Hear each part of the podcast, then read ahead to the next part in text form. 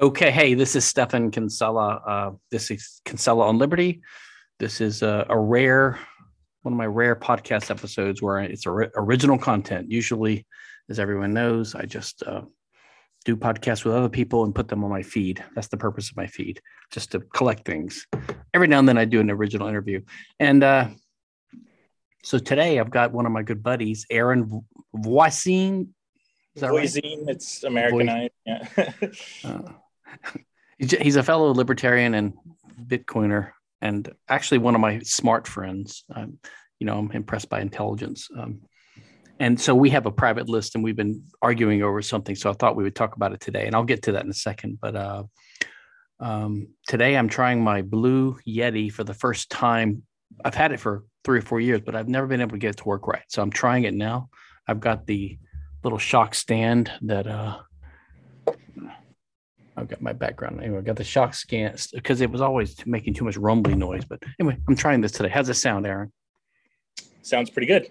So yeah, how about me? I'm using my uh, MacBook Air laptop uh, microphone. How's that? Well, I, I'm always annoyed by anyone who doesn't use a direct mic. I, I don't care if it's a cheap Uh-oh. earbuds, but as long as you're close enough to it, uh, do you have any earbuds you could put in? I can try them. Uh, they've been acting up, so tell me if they sound better or worse. Wireless or wired, I don't care. All right. Can you hear me okay? It might be the same actually. You might have had I don't know if you changed anything. Anyway, I can hear you okay. Um so I'm going to lay out um say again, taste test. Worse. I can't tell.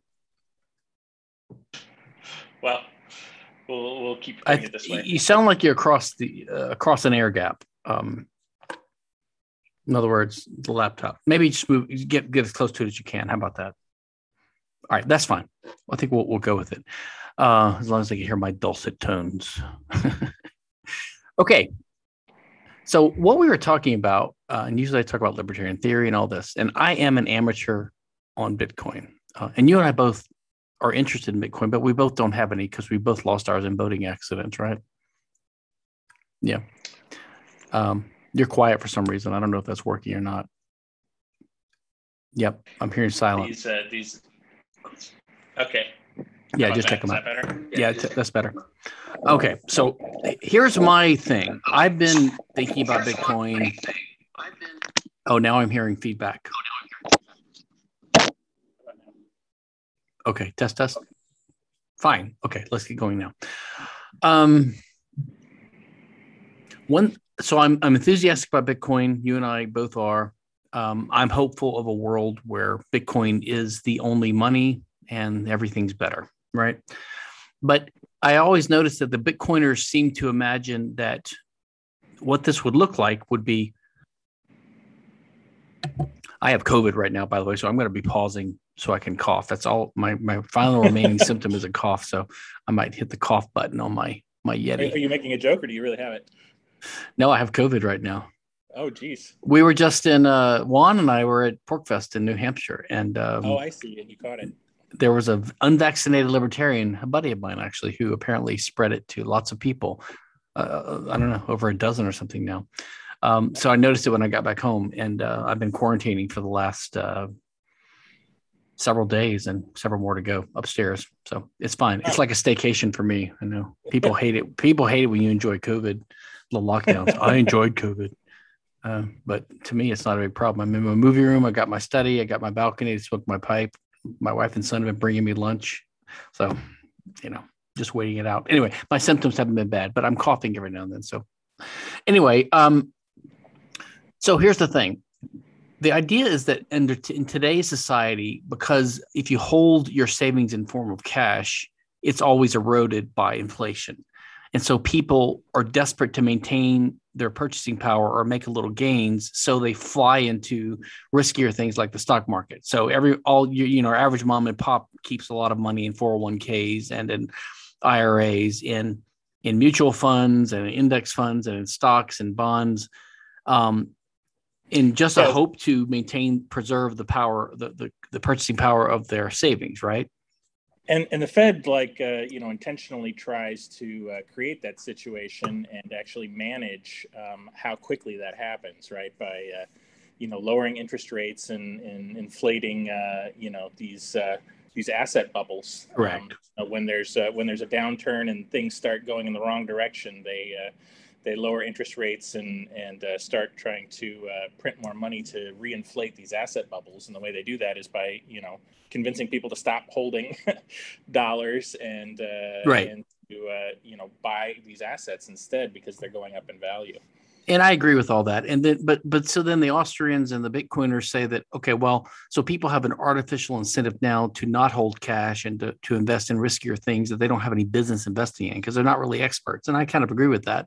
So what happens is people start counting on the returns of the of the stock market, which the, the government automatically uh, artificially inflates, right, with policy. And then when there's a crash, everyone's screwed and they, their savings are wiped out. I mean, it's just, and then the government has to bail them out and the problem keeps compounding and getting worse and worse. So the idea is that in a sound money world, uh, your average investor wouldn't have that artificial, they wouldn't need to chase returns by investing in things they don't understand. So the idea is that the stock market would be left for professionals or something like that. And so then the picture that Bitcoiners seem to have is that your everyone or most people would just have their savings in cash. They would just hold their savings in cash, and that concern. go ahead.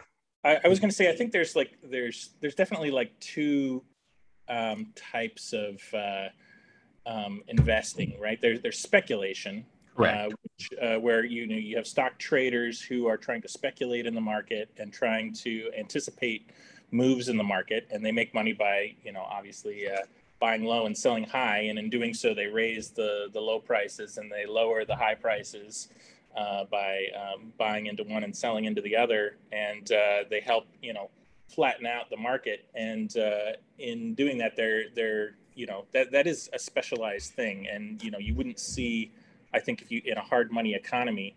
Um, the people who do that would be people who had special knowledge about um, you know future prices, maybe insider information or whatever, um, who could uh, help uh, you know reduce the volatility in the market. Um, and those people with special knowledge would be the ones who would make money, and those who didn't uh, would just be gambling, and they'd end up losing. I think. Right. So they're essentially getting paid because they have something that to, to add to the process by making the market more efficient by contributing their knowledge, whereas your average mom and pop who just throws money at the at the um, at the at some index fund is just doing it they don't know they're, they're not adding anything. And so they're not adding us, yeah. market. Yeah. C- correct. Um, so what troubles me about this idea is that first and you and i debated about uh, just disagreed about this. I thought well first of all just because you can so, so let, let's imagine. So you have your you have a million dollars of savings bitcoin that bitcoin amount of that like and let's imagine bitcoin's worth 10, 12 million bucks per coin. So we're talking about a tenth of a coin. So some guy saved up a tenth of a Bitcoin. Um, and every year, because global productivity keeps increasing and the number of people keeps going up, um, the number of goods and services expands every year. So it's bidding against a fixed number of Bitcoins. So every Bitcoin becomes more valuable. So the purchasing power of your Bitcoin that you hold goes up every year, let's say by 5%, something like that. So that's equivalent to a 5% return. If you just hold cash, your Bitcoin will buy more every year. Would you agree with that kind of way of putting it? Yeah, uh, that's uh, assuming that the economy continues to grow and correct. Uh, you know technology keeps advancing and correct productivity gains and, and or the population grows and so there's more uh, you know labor being added to the market that kind of thing um, assuming that the economy is growing, then you and you have a fixed amount of total total amount of Bitcoin, 21 million Bitcoins, then you have more and more goods and services chasing the same amount of, of Bitcoin so the value in in relation to those goods and services of the bitcoin is continually increasing in that in that scenario. Yeah. And so bitcoiners say okay so everyone's going to get 5% returns automatically by holding cash and that's quote good enough. So they wouldn't have an incentive to go invest in in ibm or apple or amazon or or the index fund for this for the dow jones industrial average. Um, and i'm thinking well that's just ridiculous. People are greedy. Uh, just because you can make 5% from cash if you can make 7% or 10% or 12% in the market you're going to do that. And then your counter was, well, that's impossible because you can't beat the market, especially if you don't have any extra knowledge, special knowledge, because the average profit of the Dow Jones or or, or or or, capitalism in general or the stock market in general has to be the same as the deflation returns to Bitcoin because everything is denominated in terms of, of money. And I'm still wrapping my head around that. And I don't really want to argue too much about that, but th- that was kind of one debate we had. So I'm thinking you could beat the market if you just put your money in, say, the Dow, like a VTI or one of these index funds. So you, if you have a risk tolerance and you're willing to hold it for 20 years, certainly the stock market would beat the rate of deflation. And your argument is that that's wrong. Right, because um, you know you still have um, the, only way that could work is if the stock market became a larger and larger proportion of the economy uh, over time. So, like the the ratio of the stock market to everything else in the economy would have to continually grow for the price of the stock market, like the total value of the stock market, uh, as denominated in Bitcoin, to continue to go up.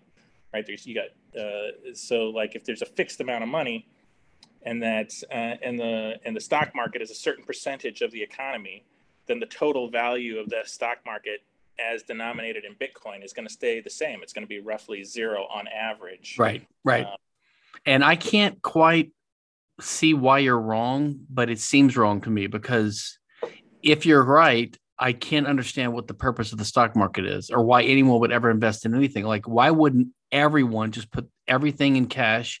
But if everyone did that, we would have no investment and we would all die. So I can't understand where the balance would be reached and how that would work. You seem to think some people with specialized knowledge would invest. Like if I want to start a dry cleaning company or or or or, or something like that, I would do it. But I, I guess the question is, what by your think about the extremes, right? So if nobody invested, uh, then the economy wouldn't grow, and Correct. you wouldn't get any returns in Bitcoin. And uh, also, um, you know, anybody who did choose to invest, then like the beating the average rate of return would become easier. If nobody was investing and you had an investment opportunity, then it would be easier for you to to beat that that average. I don't know because by your argument, the average rate of return is denominated in terms of the money, and that can never be greater than the deflation. So I don't know. I mean, well, here's my. Here, so, so it's specifically in that situation. I think uh, what you would be seeing is that the the rate of uh, like um, like what I mentioned that the you know it's only zero if the ratio of the stock market to everything else in the economy stays the same. In that situation, you could actually grow the size of the stock market relative to everything else. Uh, mm. If if like okay they're, so they're, while the stock market is growing um, right. but then when you when you when you level out right when you reach a, a steady state or, or some equilibrium point or something like that it would not grow anymore. And at that point the average returns so so here's my here's my problem. Even if you assume mom and pop never do this because they know that they're going to be burned or they can't hope to beat the market that seems to be true even for professionals. Even they can't beat the market on average. So why would anyone you know why would i put uh, if i have a million dollars saved why would i put it in my in my pizza business or my restaurant instead of just putting it in cash? Why can i hope to beat the market with with a particular investment? Well so um, yeah you'll you'll eventually if if the market is small enough then any investment at all is going to you know cause the market to grow. And then once you hit that that equilibrium point is where you have the same number of people who think they can beat the market uh, you know, the, the people who think they can beat the market and are willing to take that risk um, is going to equal the number of people who, you know, think they can beat the market and take the risk and fail, right? So there, there's going to be people who are uh, entrepreneurial and who invest and lose their investment, right? Mm-hmm. Um, so on average, it's going to be zero but uh, it'll be zero sum. But uh, you know, people play zero sum games all the time. Right? But I guess if if if if if the so-called professionals are willing to do that and play that game, knowing that on average the house always wins, why wouldn't mom and pop do that too to some degree? And, and they might, and mom and pop will probably lose their money to the professionals, right? And there's a sucker born every minute, and the professionals will keep taking advantage of new people who think that they can, right? They can beat the market, and uh, you know, and, okay. and on average, it'll it'll balance out. so I still can't wrap my head around this because I'm just not good with these kind of numbers. But I, you may be right about all this. But the more interesting thing was a secondary thing. Okay, so here's the secondary thing. So I I started thinking, well, so I'm I'm imagining a future world, and it seems to me you don't need you don't need to, and you probably would not want to keep all of your wealth, your savings in cash for a couple of reasons. Number one, because I, I think you could out, outperform the market, which you think you cannot uh, but also because without specialized knowledge. Correct. but the purpose of the purpose of cash is just to have li- li- liquidity on hand, right? So you don't need all of your wealth in cash for liquidity purposes. You just need enough for, for spending regular needs on an annual basis or something like that, right? I, I would say that if you are producing more than you earn, uh, um, I'm sorry, uh, producing more than you spend, rather, um, and you have excess income, uh, you need to put that somewhere. You need to save it. You need right. to put it either in an investment or in cash, and you got to find a place to put it. And uh, I think it will end up in cash when there aren't better places to put it. No, I know, but what I'm saying is one reason to keep it in cash as opposed to other things is for the liquidity advantage. But for that part, you don't need it all to be there because you don't need all of your wealth to be liquid at all times.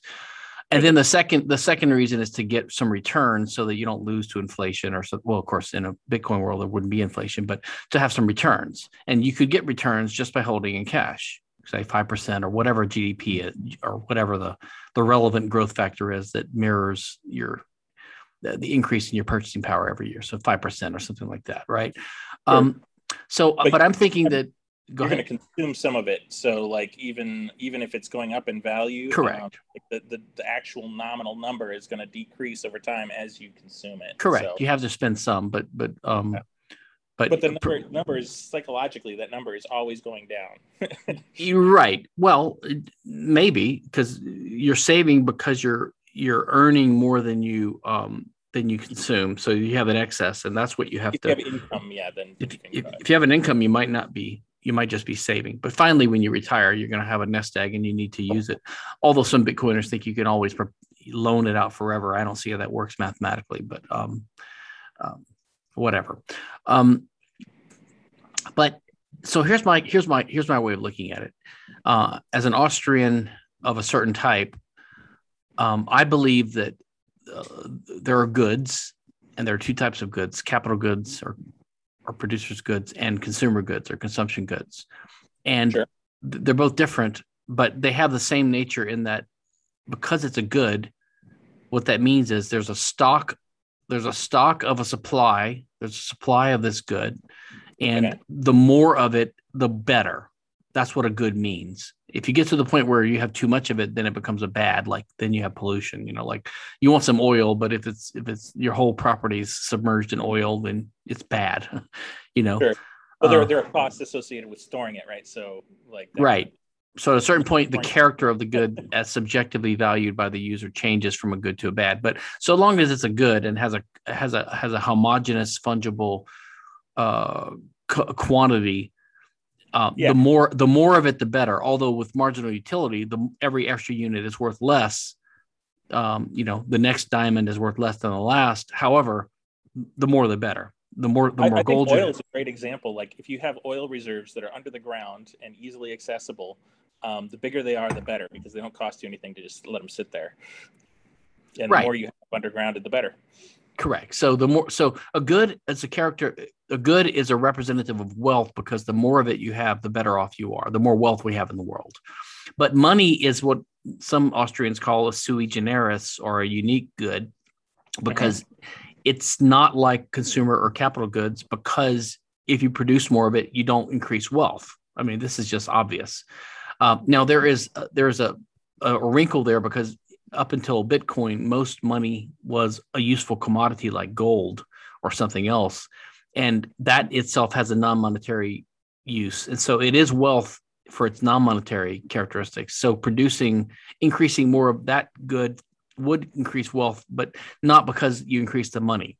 Um, and so if we say that the value of gold when it was money was predominantly the monetary aspect of it, then increasing its supply was kind of a waste right? Like all the mining and all the minting and all that is a waste just to get more coins because when when some guy finds gold and produces more gold, he's not producing more bananas or more clothing or more houses for people. He's just shifting resources from people that own it to himself. Not that it's illegitimate, but it's still not pro- increasing right. wealth. Would you agree with right. that? So like the the monetary value, if you think about it, like the monetary value of all the gold doesn't come from like some uh, you know, uh, it's like intrinsic value of Correct. gold, anything like that. It comes from the fact that that people want to. There's a demand to hold purchasing power in reserve to save value, and right. uh, whatever the demand is, that gets um, you know it's like the the value of any particular unit of gold is a function of the total demand in the economy to hold purchasing power in reserve to save, uh, divided by the total amount of right. gold that and so if you increase the amount of gold, all you're doing is just making every piece of gold worth a little bit less. Right. So you're redistributing that value. You're not creating any new. Uh, yeah, and you can see this in countries that have high inflation. You know, they just add a zero to their bill sometimes, and that doesn't make people ten times as rich. It just redistributes the purchasing power. Well, um, like uh, the Turkish lira is is uh, one of my favorite examples. Is that they uh, they did a million to one redomin, uh, redenomination where they took uh, one million old liras and overnight made it worth one new lira. And uh, this did not decrease, you know, everyone's everyone's cash holdings by by like you know a million, but it didn't remove you know nine hundred ninety nine thousand nine hundred ninety nine. Right of, of like everyone's um, savings. Everything just continued on as if normal. There wasn't a massive deflationary event or anything like that. All they did was just redenominate it. Oh, I'm a bad host. I'm a unprofessional. I didn't even explain who. But let's just interject this. Explain who you are, what you do. Oh, okay. So uh, I'm Aaron Voisine. I uh, am founder of a, uh, a Bitcoin wallet company. Uh, used to be called Bread Wallet, and now it's called BRD and uh, that's that's what I do for uh, for a job. I've been uh, really uh, uh, interested in uh, Austrian economics and and hard money economics since around I guess it was Ron Paul in 2008 that first introduced me to the idea, and I started. I thought it was kind of kooky at first, and I thought, well, I better.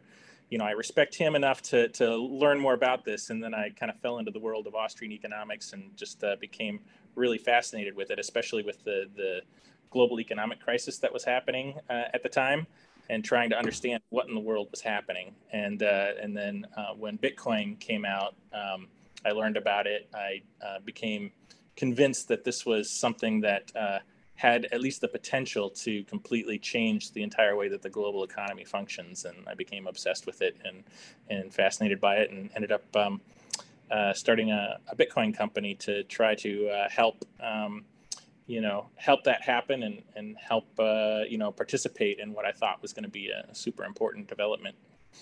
Right. Okay. Should have done that in the beginning. Um, uh, and you're, you're pretty libertarian too, right? Yeah. Um, uh, although you won't like to hear this, I'm kind of uh, turned more uh, Moldbugian right. recently, but, right. Uh, but right. yes, uh, I've been uh, a libertarian for a long time. So, um, okay. Yeah. And we were at the Bitcoin conference in Miami together too. That was fun.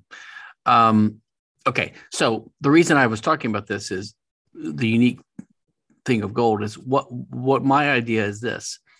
Uh, because it's not a good like other goods it doesn't it's not itself wealth. It represents wealth. It lets you obtain wealth. Like the whole basically everything's about consumer goods right? So you want producer goods they're valuable because they can make consumer goods. And you want money because it can help you obtain producer or consumer goods basically correct? So yeah it, what's money, unique? Money's not value in itself. It's just a, a representation of value. Yeah. Um, and it like you can't consume it. It doesn't. It doesn't help you do anything except you know when you trade it to somebody else. And so, so it seems to me that there's a unique risk in holding your wealth uh, or your savings in cash because although it's liquid, which is good, and although it does appreciate if it's got a fixed supply, which is good, um, it appreciates in terms of purchasing power. That is. Um, it's it's uniquely it's got a unique uh, risk of being of you losing it because it's it's based upon a network effect and so if if somehow let's say bitcoin was the world's money And mm-hmm. so let's say number one, Bitcoin 2 comes along, it's improved, and for some reason people switch to it. Like people switch from AOL to other things, or they switch from CompuServe to AOL, or they switch from uh, MySpace to Facebook. Um, they switch from one network, or the, you know, from from one network to the other. Then it would just disappear. It, it could go to zero in value theoretically. Um, um, and so that, that is theoretically possible, but uh, and it wouldn't just, be instant. Probably wouldn't be instant, but it's possible, right? It, it's certainly possible. I mean, there could be a you know a bug in the protocol or correct. Um, there could be a but, technical problem. There could be a crash. There could be a government crackdown, or there could be a, a replacement technology. Right? That could happen. Those are all possible and that's why Bitcoin right now isn't the global reserve currency, right? Because it hasn't earned that uh, that that right to that level yet. But but but let's see. Let's imagine 50 years from now, Bitcoin's the only one. It's been it's been chugging along for 60 years. Um, that risk would be lower, but it's still not zero because there could you could still have a replacement. You could have a crash. You could have an alien invasion. I don't know. You could have meteor hit, the internet wiped out.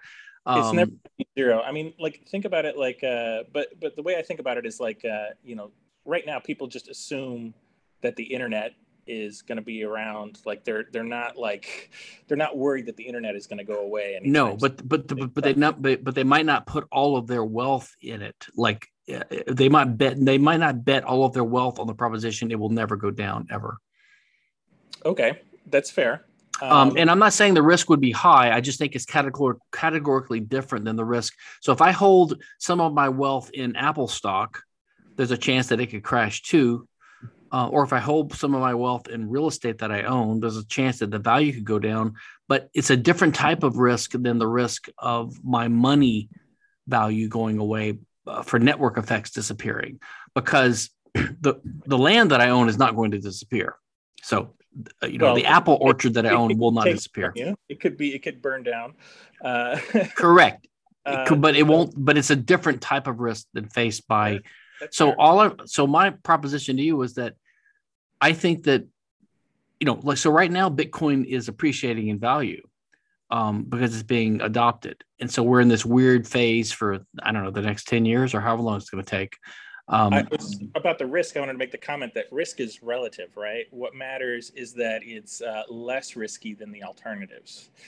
That's what I mean. You're going to put your money in the safest place, and nothing is 100%, but you have to put it somewhere.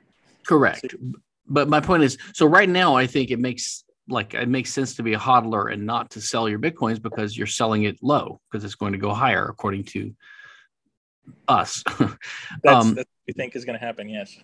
but it's still you're taking a risk that it could crash on the way up and then you could lose everything. But so we're, we're taking the gamble that okay let's hold until it gets it reaches the point of adoption now when it reaches the point of adoption presumably it won't be increasing in value 200% a year every year it'll be 5% or something like that right when it finally reaches that point so when we reach that point, effects eventually hit like a, a saturation point. Correct. They, have uh, saturated the, the market, and uh, we're, right. we're far from that in Bitcoin, but eventually uh, we'll hopefully get that far. So right now, if you're if you're a greedy hodler, you're hoping you're willing to take the risk of some kind of catastrophic crash because there's no other alternative out there. There's no other way to be part of this new system other than to sit and hold and wait. But once it finally reaches that saturation point and it's now the money of the world and all that. Um, I think I personally, and I think other people would be thinking like me, you know, if I've got a million dollars in Bitcoin, I'd be worried that maybe it would, it, I would lose it all if there was a crash or if there was a replacement or if there was a government crackdown.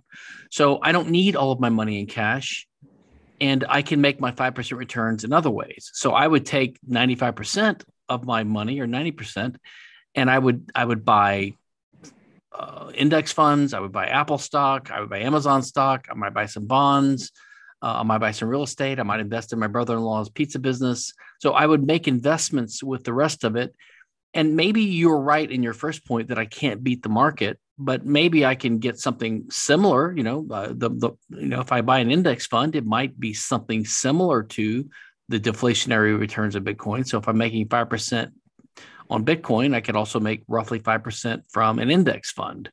Um, so, so the point that, uh, that I was going to make uh, relative to that is that um, if a lot of people feel the same way, um, then what you're ha- what you're going to end up with is uh, this monetary value, this uh, kind of demand to hold savings, uh, to hold uh, purchasing power in reserve, uh, is going to flow into these other markets.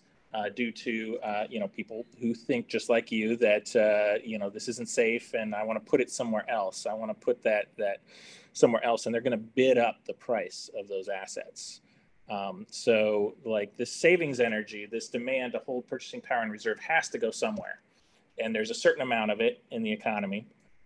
And um, you know what typically happens with network effects is that you get one big winner, and we're talking about okay, if that becomes Bitcoin, then Bitcoin shoots up in value, and it becomes money. It has a monetary premium.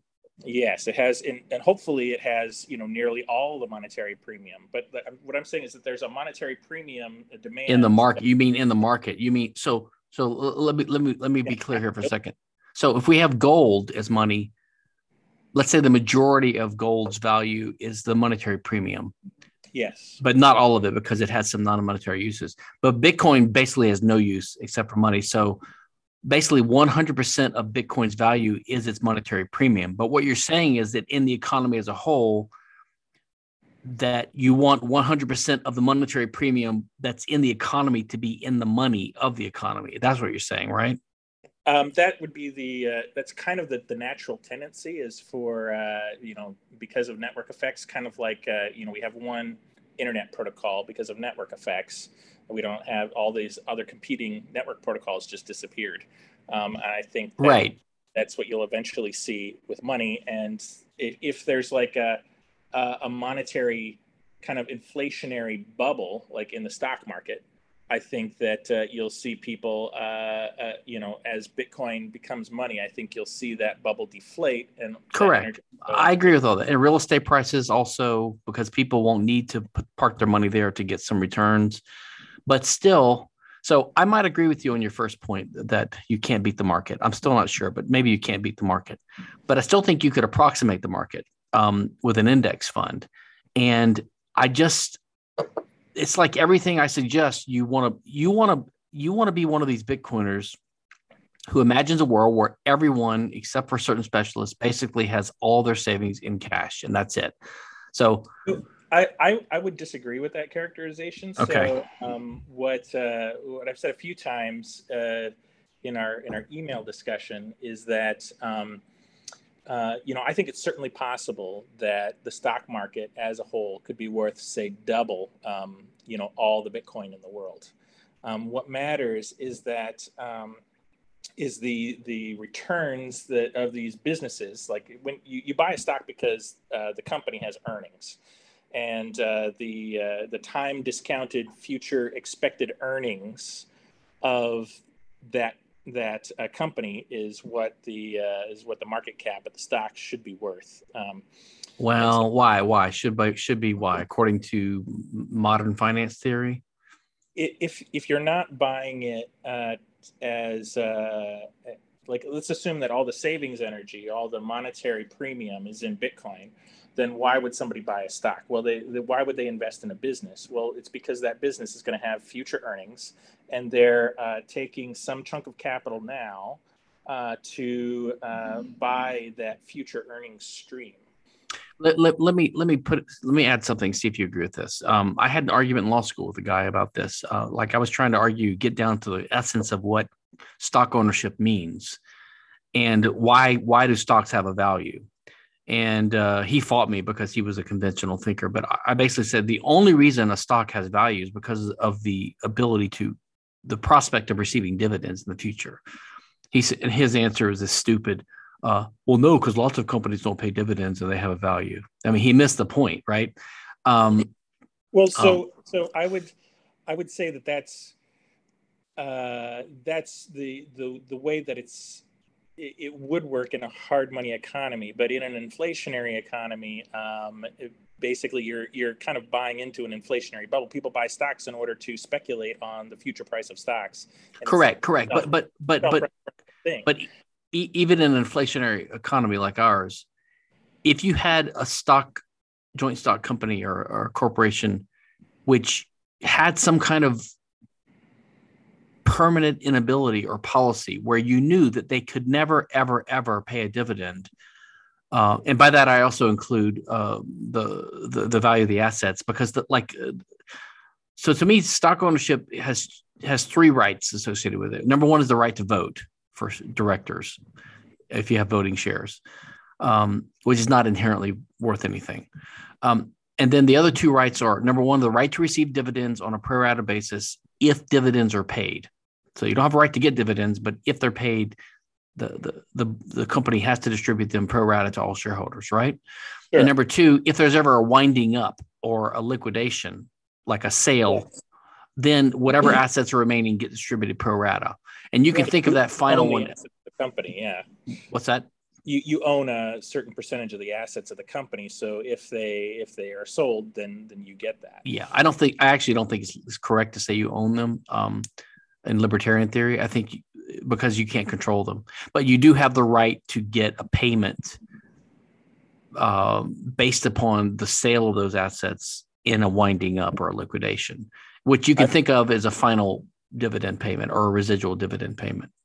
Yeah, might be a, you know, uh, splitting hairs, but I guess I, if it's not actual ownership, then then the intention is to simulate ownership or something like that, and using some kind of legal uh, framework. I um, when I say it's not ownership, it's because you know if you have uh, Google shares, you can't go you can't go use their headquarters for a birthday party. You can't fly their corporate jet. You don't you don't have the right to control those resources. Mm. All you have the right all the only right you have is the right to vote for the board of directors. Right. Yeah, because the, you can as a shareholder you uh, well of course when you buy in you're agreeing to the the you know whatever the the agreement says um, yeah, we, we could get it's not that important. Yeah, but. but but the point is, so from a financial point of view, being a shareholder means you have the prospect of receiving money in the future. The money can be in the form of a dividend, or like a final payment, which is the liquidation of the assets. Okay, so but if you knew that a company could never pay you anything, it it would. I don't think the stock would have a value uh, it'd be a curiosity. It wouldn't have value even in an inflationary environment. So ultimately, the value of the stock of the stock market is based upon the, the possibility of receiving a dividend. I'm actually agreeing with what you're saying. I just don't think people think of it in those terms. It's a way of explaining why things have value. They have value because they might result in a future uh, a future gain.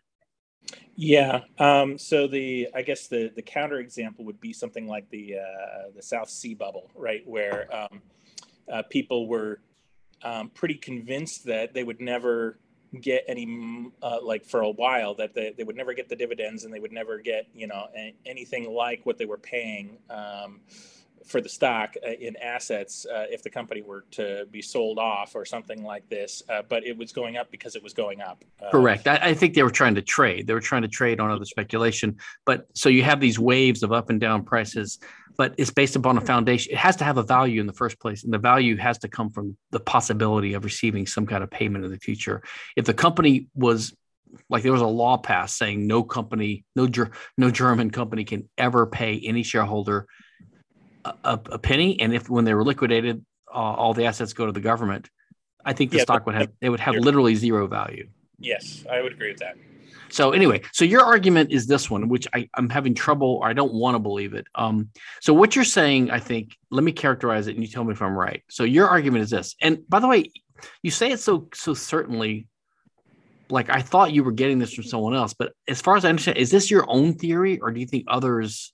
Uh, it's um, so I, I, think I, maybe I've uh, thought about it and articulated it and maybe refined it a little more. But uh, I, I, will say that, that this is uh, a lot of this comes from, um, you know, kind of uh, Curtis Yarvin's writing on on you know. Okay. Bitcoin and uh, but this know, is he, not like standard conventional knowledge. This is sort of your take on it, but you seem to think it's pretty uncontroversial too, even though it is pretty unique well, original. It's just how I present it. yeah, I, am I'm, I'm I'm fairly confident that that I'm right, and I uh, you know I, I feel confident that that I got this right. But uh, so here so here's what you so here's what here's what your theory is. So let's suppose let's just imagine everyone's got all their money in, in Bitcoin. Okay, and some some people someone like me says, well, damn, I don't want to risk it for a, a network collapse So I'm gonna I'm gonna buy uh, this index fund in the stock market, and even though I don't know anything about the stock market, uh, these specialist people are in there. these stocks have a value, and uh, so I'm I'm gonna put half my money in in VTI, um, and presumably it'll make about 5% returns too on average. I won't beat the market, but it'll make about what the market makes. And so I'll be making roughly the same returns. It won't be as liquid, but I don't need that much liquidity. But if if Bitcoin crashes, at least half my wealth will still be in in in the stock market and I won't I won't be wiped out. Now your argument is that if more and more people do that, then they yes. start they have to i guess basically there's an increase in demand to hold that stock that comes not from not from the desire to get the future dividend stream but in the desire to hold it as a store of value so then you're artificially inflating the supply of that stock which means it's basically in a bubble and it's going to pop someday. That's your right. idea.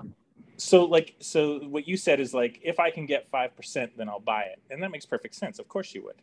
Uh, but the problem is that if a lot of people start doing that you bid up the price and then the return relative to the price is not going to be 5% anymore right it's going to be 4% and then 3% and then 2% you know as as the relative to the price that you paid but but then but then that would affect it would he'd have a negative feedback that would automatically I mean, and VTI would, I mean, there's the entire world outside of cash. There's everything. Every other asset other than cash is things you could invest in. You could invest in land. You can invest in uh, your own companies. You could, okay. you could, you could buy debt.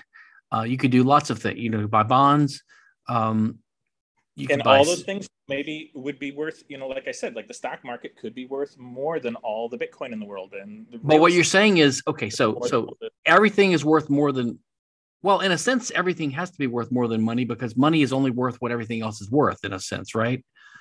Uh, I would say, I would say that's that's actually not true. That's intuitive, but I don't think that's right. I think it's uh, it's worth the demand to hold purchasing power in reserve, which is different. Like uh, you can have like uh, let's say all the land in the world be worth five times or ten times all the money in the world, if there's you know if if the land is productive mm. and, uh, you know and and that money is is cycling through let's say oh yes i see what you mean yeah i don't mean that it's worth okay yeah you're right um dumped all the land on the market at the same time then it would have to be, only be worth all the money in the world. Okay but the point is we imagine all the assets in the world the entire earth okay all human assets um, they're worth something. And what you're saying is when people start holding any of that in, in, sort of a systematic way as a store of value, then you start pushing that 100% of purchasing of, of, of monetary premium that was in the, the money system. You push it away from that and you start making, you start diverging from the ideal, which is that all the monetary premium is in the money and none of it is in the other assets. But if people start holding the other assets for a store of value, you start deviating from that and building a bubble not in not in the index fund or not in apple stock but in everything in the world like the whole the whole world economy becomes a type of bubble that's that's unstable uh, yeah i don't i don't think it happens uh, in in like where it's evenly distributed across everything i just think uh, no, I'm not saying evenly, but still, as a general matter, compared to yeah. compared to the money, everything is in a bubble. Right. So, uh, what the way it actually seems to play out in practice is that you you get uh, bubbles in particular asset classes first. It's not like evenly distributed. Yeah, yeah, yeah, yeah. It's uh, so it tends to focus where you you get okay. going up and people are buying it because it's going up and you get you get well yeah and let's take for simplicity let's just assume everyone puts it in VTI an index fund okay? Mm-hmm.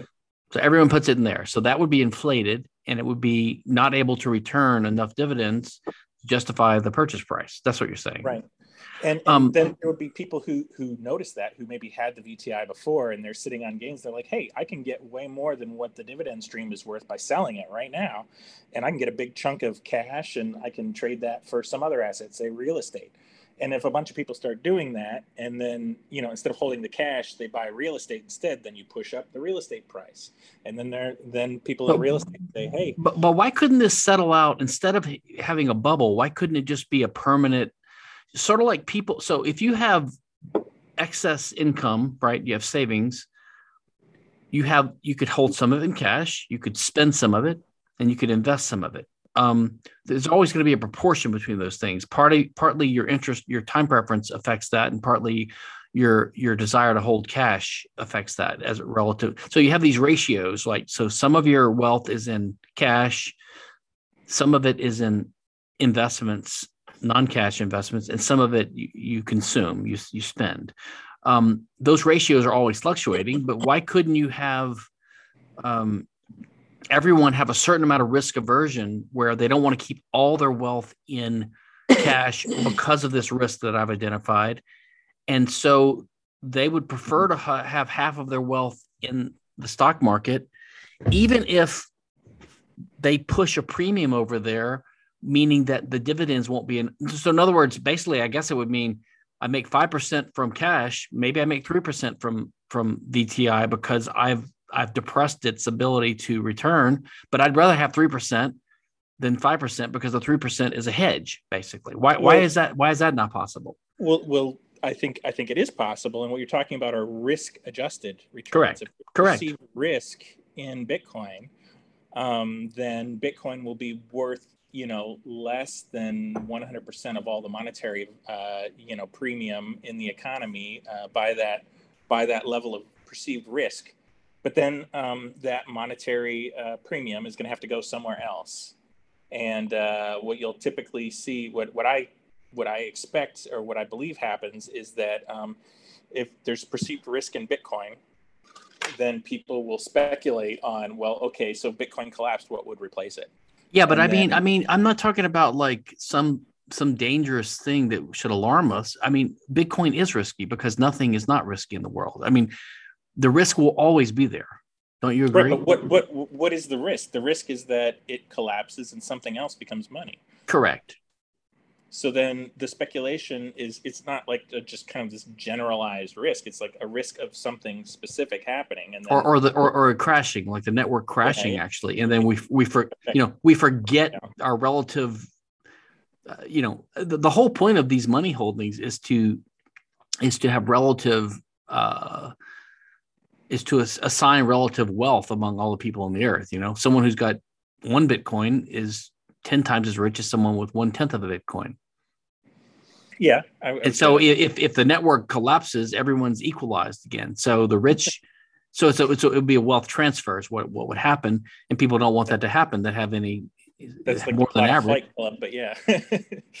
and, and so I, I just don't understand why so what what is your what, how would you if you had a guess as a science fiction writer? Uh-huh. What would it what would it look like? So let's say you have some retired school teacher who saved up a million dollars worth of Bitcoin, or some retired truck driver who's got three million dollars worth of Bitcoin.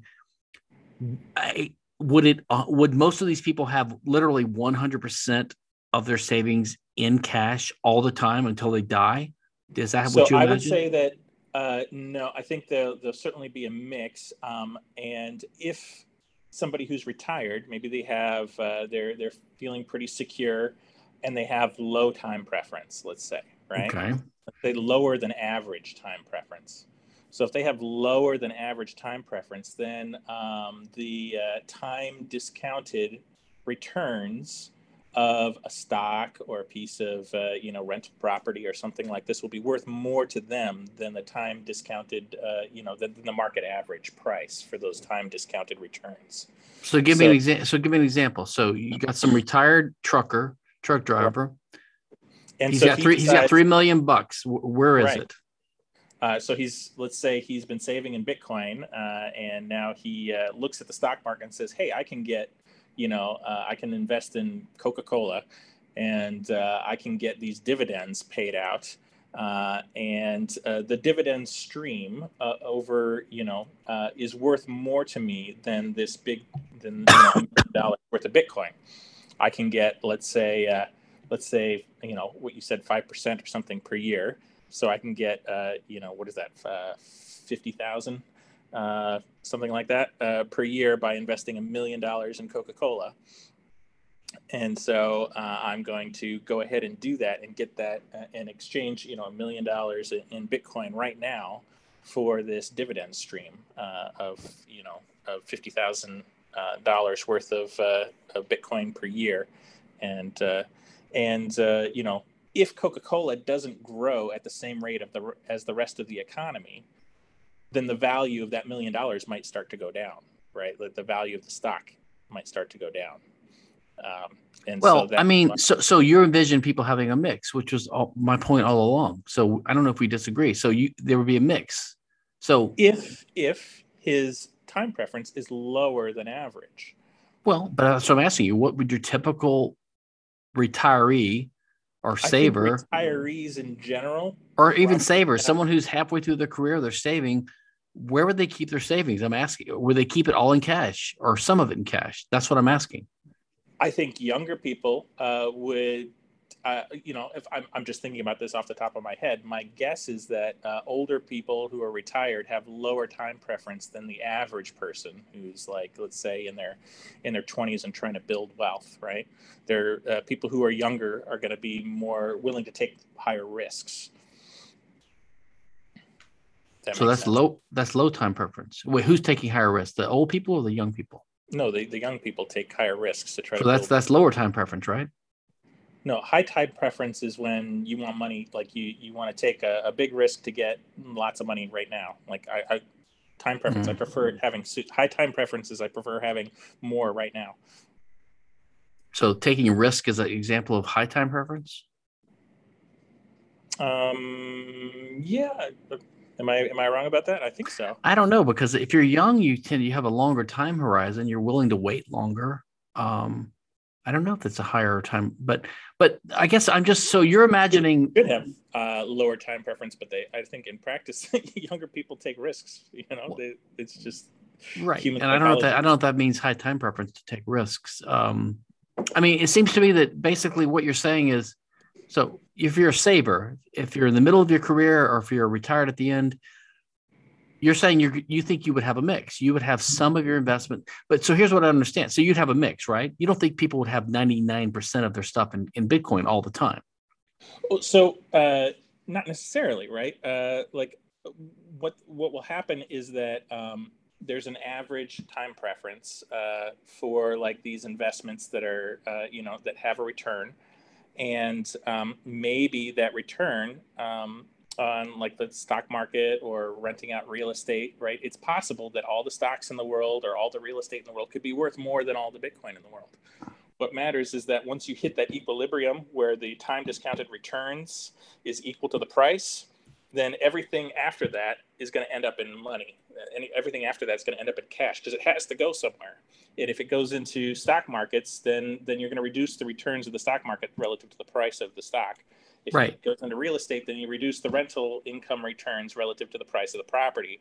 And so people will stop doing that. And then they, they're going to search around where can I put it? Where can Un- unless, it? unless they're willing to take, um, have a risk adjusted return. In other words, they're willing to take a slightly less. So, like the example you gave earlier, like uh, you take a million bucks and you buy Coca Cola stock for the dividend. But I thought your earlier argument was that if people do that, then they're going to pump up the price artificially so that you won't be able to get your your fifty thousand dollar dividends. It won't we won't be able to justify that. So I don't well, see how. So that's only remember I qualified it. I said he would only do that if he has lower than average time preference. Okay, well half the half the country is going to have have lower than average. So you so you're saying half the country would have some of their wealth in Bitcoin and the rest would be in, in basically investments the people who have lower than average time preference will be the ones who are uh, purchasing these uh, these um, you know right uh, but right but but if half the country does that that's still an additional demand that's going to bid the price up higher than what it was before and so it still won't be sustainable won't be able to give you 50% 50 50000 won't be able to give you your 5% returns no, so like, you're right. I think uh, well, it'll end up being where the the, the risk adjusted, time discounted future returns uh, on average end up being zero, right? And when it hits that equilibrium point where it's like a toss up, do I put it in Bitcoin or okay. do I put in stocks and then that's when the price will stop going up for those stocks. Okay. So still after all this all this reasoning, let's say everything you've been saying is right. What's it look like? Tell me what the world looks like. We have a bunch of we have Amer- America, we have a bunch of people that are saving well, uh, we're prosperous.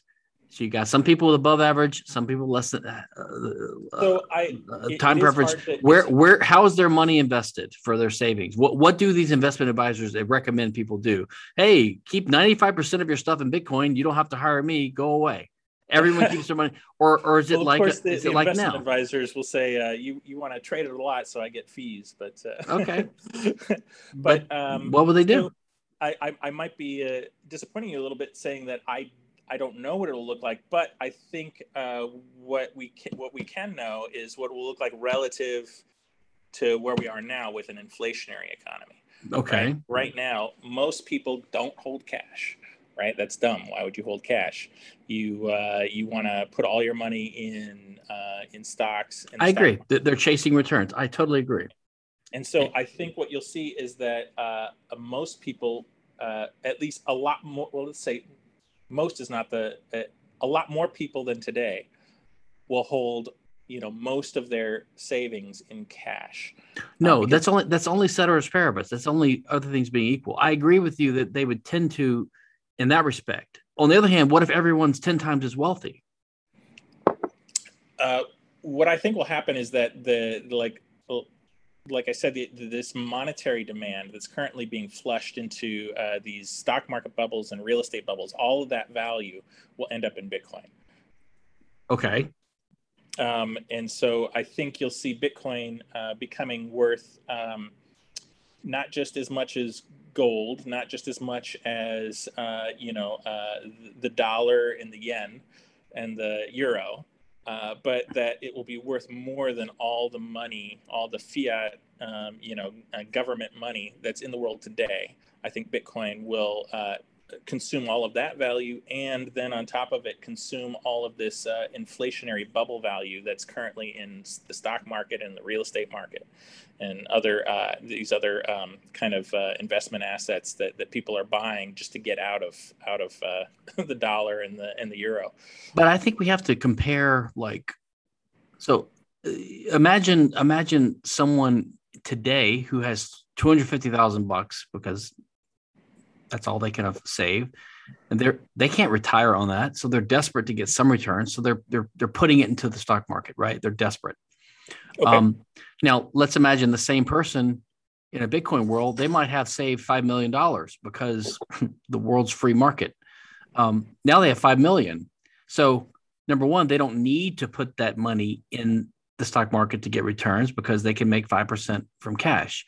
On the other hand, they have way more excess savings than they did. That'll affect 50. their time preference, right? Well, it also might have. I mean, yeah, they, they might they might say, well, hey, I can I can afford to invest some of this in my brother-in-law's restaurant chain.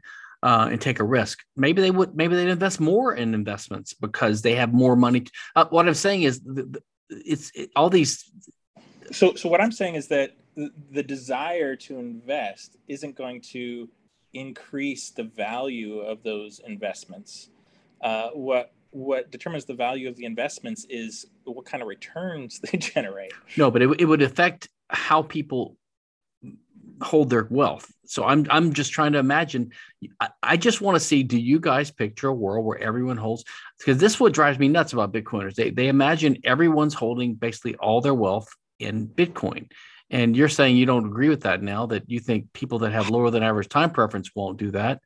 But so, well, so lower than average. Yeah. So that's the thing. Like, I personally, I I think that most people will just hold uh, like almost 100% of their of their savings in. So Bitcoin. you do. So you do think that? I, I do think that, but I can only justify. That. And why would they, why would they not be worried about my concern about the market, the, the money crashing? You think they would just think that's that's an unreal that's that's an un, unlikely yeah, risk? I think it's just like do uh, do people go around worrying about the internet crashing? I mean, maybe some do, and they're kind no, of no because their wealth is not dependent upon that, though. Their their entire life savings is not dependent upon that not happening. I don't know. I think I. I, I you just, know, if the internet crashes, I assume within a week it'll be back up, and then I still have my house and I have my savings, and I can re- I can rebuild. But if if if if the internet crashes one time for for three hours and that means I lose everything, then I would want some insurance policy against the internet crashing. Sure, and and people who most people aren't going to think about it that deeply. They're just going to think everybody wants Bitcoin. I want Bitcoin. If it happens um, one time, they will. If it happens the uh, first yeah, time, they will. Sure. No, then they'll learn their lesson. Hey, remember that first digital currency we had, and it lasted for that, thirty years, and then everyone got wiped out.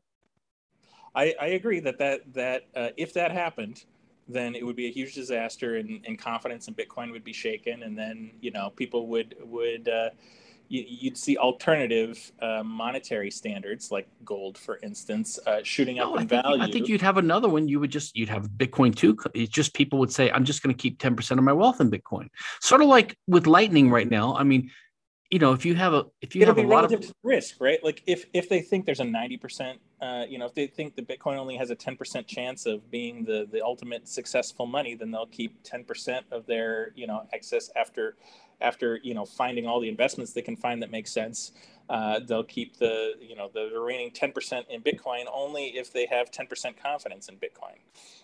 So what i here's what i think based upon all this. And i think that people would hold your average person would hold most of a lot of their wealth in, in cash but probably not more than 30%, something like that. That's my guess. And the rest would be in other investments. It all depends on on those other investments, how much they're worth, right? If they they're not going to And I think they would be worth rough roughly the same as Bitcoin. I think they would be generating returns too.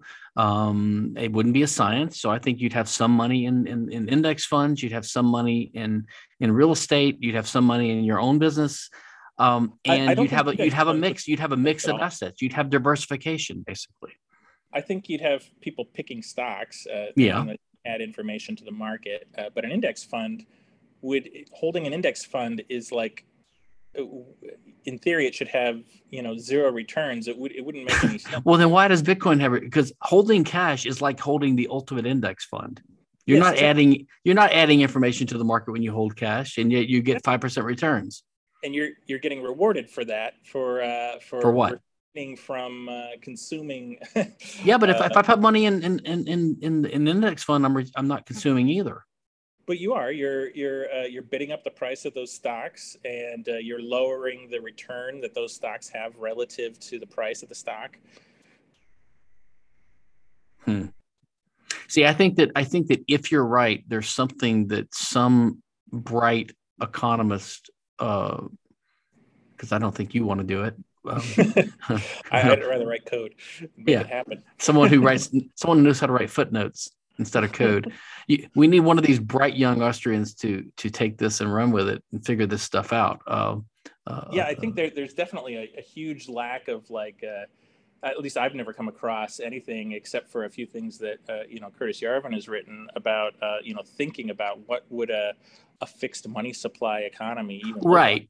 and this this also plays out in this in this issue of loans which another thing I, i'm having trouble wrapping my head around like how would interest rates and the loan market look in a fixed money supply world?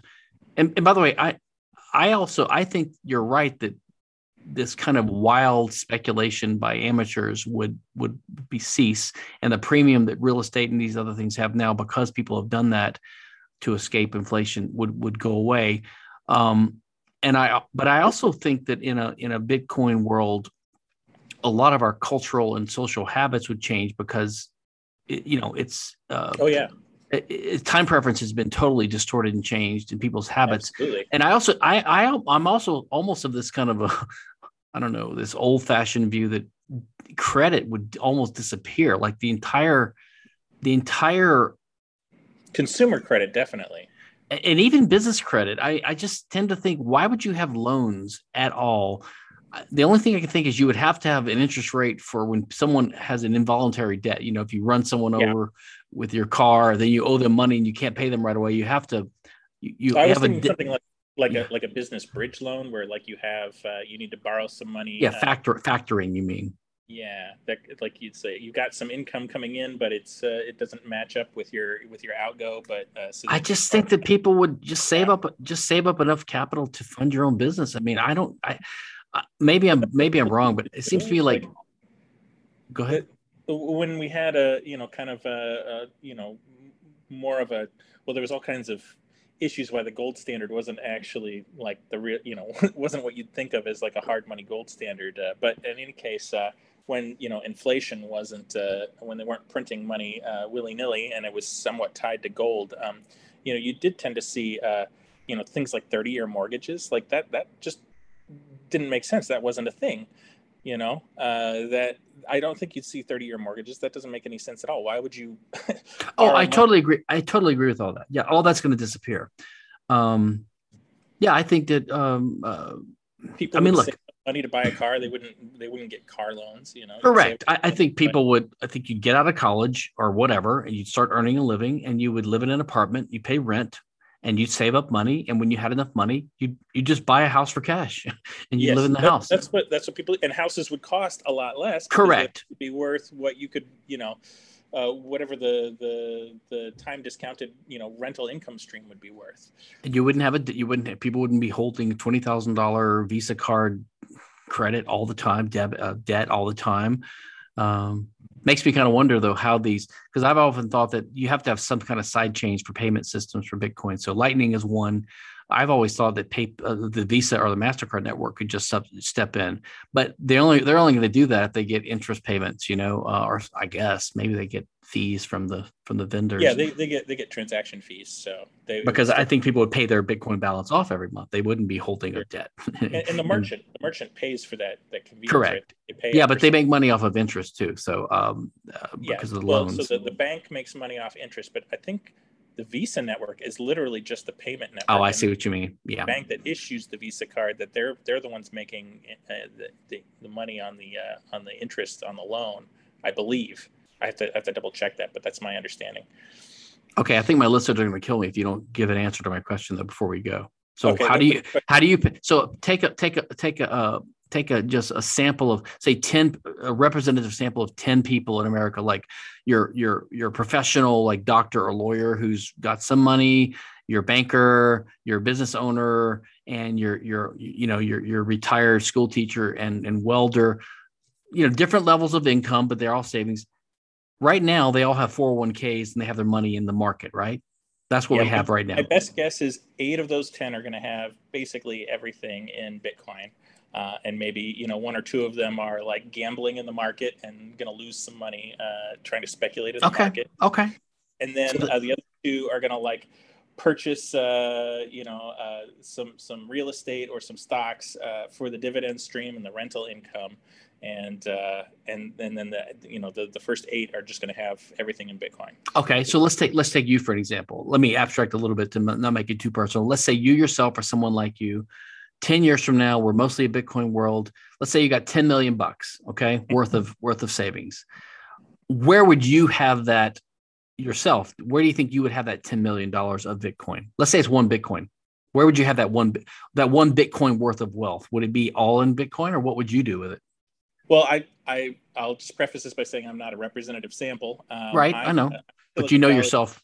uh, i'm a silicon valley entrepreneur. I would be uh, either a you know i would take probably um, half of it and keep it in Bitcoin, and the other half I would take, you know, some kind of crazy risk with and do like venture capital, angel venture capital. But you'd be trying to beat the market. You would be trying to beat yeah. the market. I, I, believe that I'm, uh, I can, I could beat, you know, I, would say I look at all the companies out there and I see how badly they're mismanaged, and I think I can, I can do better. Correct. Okay.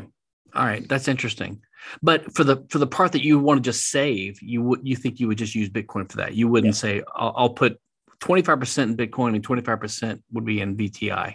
No, no, no. I would put uh, everything I wanted to save in Bitcoin, and then I would, and then I would take some, uh, the the other, uh, you know, I would I would go for some high risk, high return, uh, like venture type uh, investment or entrepreneurial activity because that's just I, I have a high risk okay. tolerance. That's that's what I do, and I think I'm better at it than average. All right. Well, I think you've confirmed. I think my suspicion has been right. Though the Bitcoiners do envisage envision a world where most people that are savers basically save in Bitcoin. And the reason they think that is because they discount the risk that I've identified. Uh, and they also think that they're artificially investing in other things now, and that artificial aspect would go away, which I agree with that too. Um, uh, I want to, I think I touched on it briefly, but I wanted to reiterate. So, uh, if there is perceived risk around Bitcoin, Uh, that doesn't mean that uh, that uh, that that um, you know uh, that monetary premium that is not going into Bitcoin because of the perceived risk is going to be spread out evenly over Correct. other assets. I think Right. it's end up being all the people who who are suspicious or doubtful of Bitcoin are going to have an, still a network effect and still an incentive to all standardize on some alternative. And that alternative then will have like a value maybe uh, one tenth of Hmm. Bitcoin. But yeah, it's and still I. I, I don't, I don't, I don't know if I agree with that. So what you're saying is, um, it'll be like silver and gold, right? no, So I understand. Yeah, Yeah. but but the silver and gold thing happened because we had physical money and you needed small change. I don't would. So here, here's what I would think based Well, I'm thinking what, more of like today. that There's a lot of people who, uh, you know, are like libertarian hard money investors who don't, who aren't putting their money in Bitcoin and believe in precious metals. correct, And then, uh, you know, there's some subset of them who think, well, gold is being manipulated by central Correct. banks and stuff like this, and so I'm going to put my money in silver. Correct, And so all those people who don't trust gold for whatever reason, correct. uh, all have an incentive to standardize. No, I get it. Alternative. Yeah, I get it. I still don't agree because so what you're, but that's because silver and gold used to be money, so they have this money remnant, so they both have a monetary Sure. premium perceived right Well- now. So that that creates what's called a, in game theory a Schelling point. It's like okay, it doesn't matter what you pick as long as you all pick the same thing. Correct. And silver is the obvious choice Yeah. because it's the you know Yeah. the first thing think of when you reject Correct. gold. Next silver. Yeah. So what what the way I interpret all this is, according to your views, um, well, according to my view, there's always going to be a risk of Bitcoin because the the nature of money itself is is a risk because it's, it's based on a network effect, and that can always disappear. Okay, because it's not wealth itself. So money has an inherent risk that will never go away. And because of that, I don't think everyone will keep everything in money all the time because of that risk, which means there's I, I agree, but I think it'll be a small. Fine. It'll Well, whatever the amount is, that that perceived risk, right? Right, Which we- that perceived risk is going to be very small, uh, and you know, unless unless something happens to make people think, oh my God, this other thing is going to replace Bitcoin, and then you'll see like all a, the, shift, uh, right? yeah. I agree with all that, but and I don't know what the percentage would be. I don't think it's quite as small as you think, but um, so I think that so because of the risk, you will always have Bitcoin, even if it's the dominant money, will never have 100% of this monetary premium you're imagining. There will always necessarily be some of that monetary premium, which will be distributed into the non monetary assets of the world. I agree with you, it won't be evenly distributed, but I don't think that means that there will be one other thing that will become a secondary Schelling point type thing like a secondary, like a lingua franca or something. I don't think it will be, I don't think any particular asset necessarily needs to become the second main store of value. That's the, the safe harbor from the perceived tiny risk of Bitcoin. I just think it would be a general thing where people would hold most of their stuff in cash, but they would keep some of it in basically other assets. And that would be just dependent upon their circumstances and their values and what they know. So some would be in the real uh, stock market, some would be in index funds, some would be in particular stocks, some would be in in loans and bonds. Some would be in real estate. Some would be in other things. I just think it would be di- distributed all over, and that would just be the permanent state of the world. In other words, Bitcoin would have 92% of the monetary premium, and 8% would be of the rest of the world. Something like that. That Um, that's how I envision it. Yeah, I, I I think that you're right that there you can never hit 100% exactly, right? So it, it all, all I will say is that it will approach 100%. I don't know. I don't Right. think it will approach it. I think it'll approach something less than 100 because the risk is there's always a real risk of this this special the special good, the special monetary network. So it won't approach. It might approach 98 percent, but it won't approach 100. I I just I think that that's uh, you know you grew up uh, before the internet and before Right. the stuff and and like maybe for our generation that'll be the case. Right. Um, it's kind of like uh, you know like the old guys who like uh, were holding gold and they didn't trust this this Right. you know paper bank money Hmm, hmm, Right. hmm. right like yeah, yeah, but I'm not, I'm, I'm I'm not saying I have a special distrust of Bitcoin or I think it's in a special risk. I'm saying that money itself, by being a non-wealth, like it's not wealth itself, and it's based upon a network effect. Um, th- it has a unique risk, and that is it could collapse and and erase everyone's relative holdings. That could I, happen. agree that that risk is not zero Correct. but, That's all I'm uh, saying. yes and, I and, and with a not- technological digital money, the risk is even higher in a perceived way than for don't. I think so. Like, so for instance, gold, right? The the risk uh, the personal risk with gold is confiscation. Correct. Right. You could get robbed. You could like the so that's a risk. Uh, Correct. You know, you're not worried about like you know the whatever the the, the fundamental properties of physics changing and having the gold you know uh, you know decay or something like this. Um, but uh, but you could be uh, worried about technological innovation and someone yeah. being able to to make gold in a cheap way. Yeah. Oh, there you go. That's a that's a great example. Yeah. Like what if uh, what if they you know get nuclear fusion working and then they can just extract gold from seawater, right? Right. And, and then all of a sudden your gold is worthless. So that that is a risk, right? And the risk is not zero. And uh, so to hedge against that risk, you're going to uh, maybe maybe you believe in gold that it's going to become this uh, going to retake its position as the global monetary standard. Uh, but you know, just to hedge against these technological risks, you buy a little bit of Bitcoin just in case, that kind of thing. Yeah. Okay. Um, I think that's enough yeah. food for thought. And I just want I want some bright young Austrians to go figure all this out. Okay. Okay. Cool. That's your task. All right. Uh, anything else? Well, now before we go, uh, so uh, what's your handle on your handle on uh, Twitter is Voisine, right? Yeah, just my last name V O I S I N E. How'd you get that? Um, I was early. How early? How early? Like uh, I don't know. I guess you could look at my first. I think it was like 2007 or eight or. I was. I, I think I was around six. I was pretty early, but um, yeah, I have a unique enough last name that usually I right. been able to, to get that that uh, that handle on most uh, tech uh, kind of social media platforms because uh, I'm also a techie, and so I tend to you know be earlier to these things than than most people. So. And what's your position at, at BRD at Bread Wallet? Uh, I am founder and president.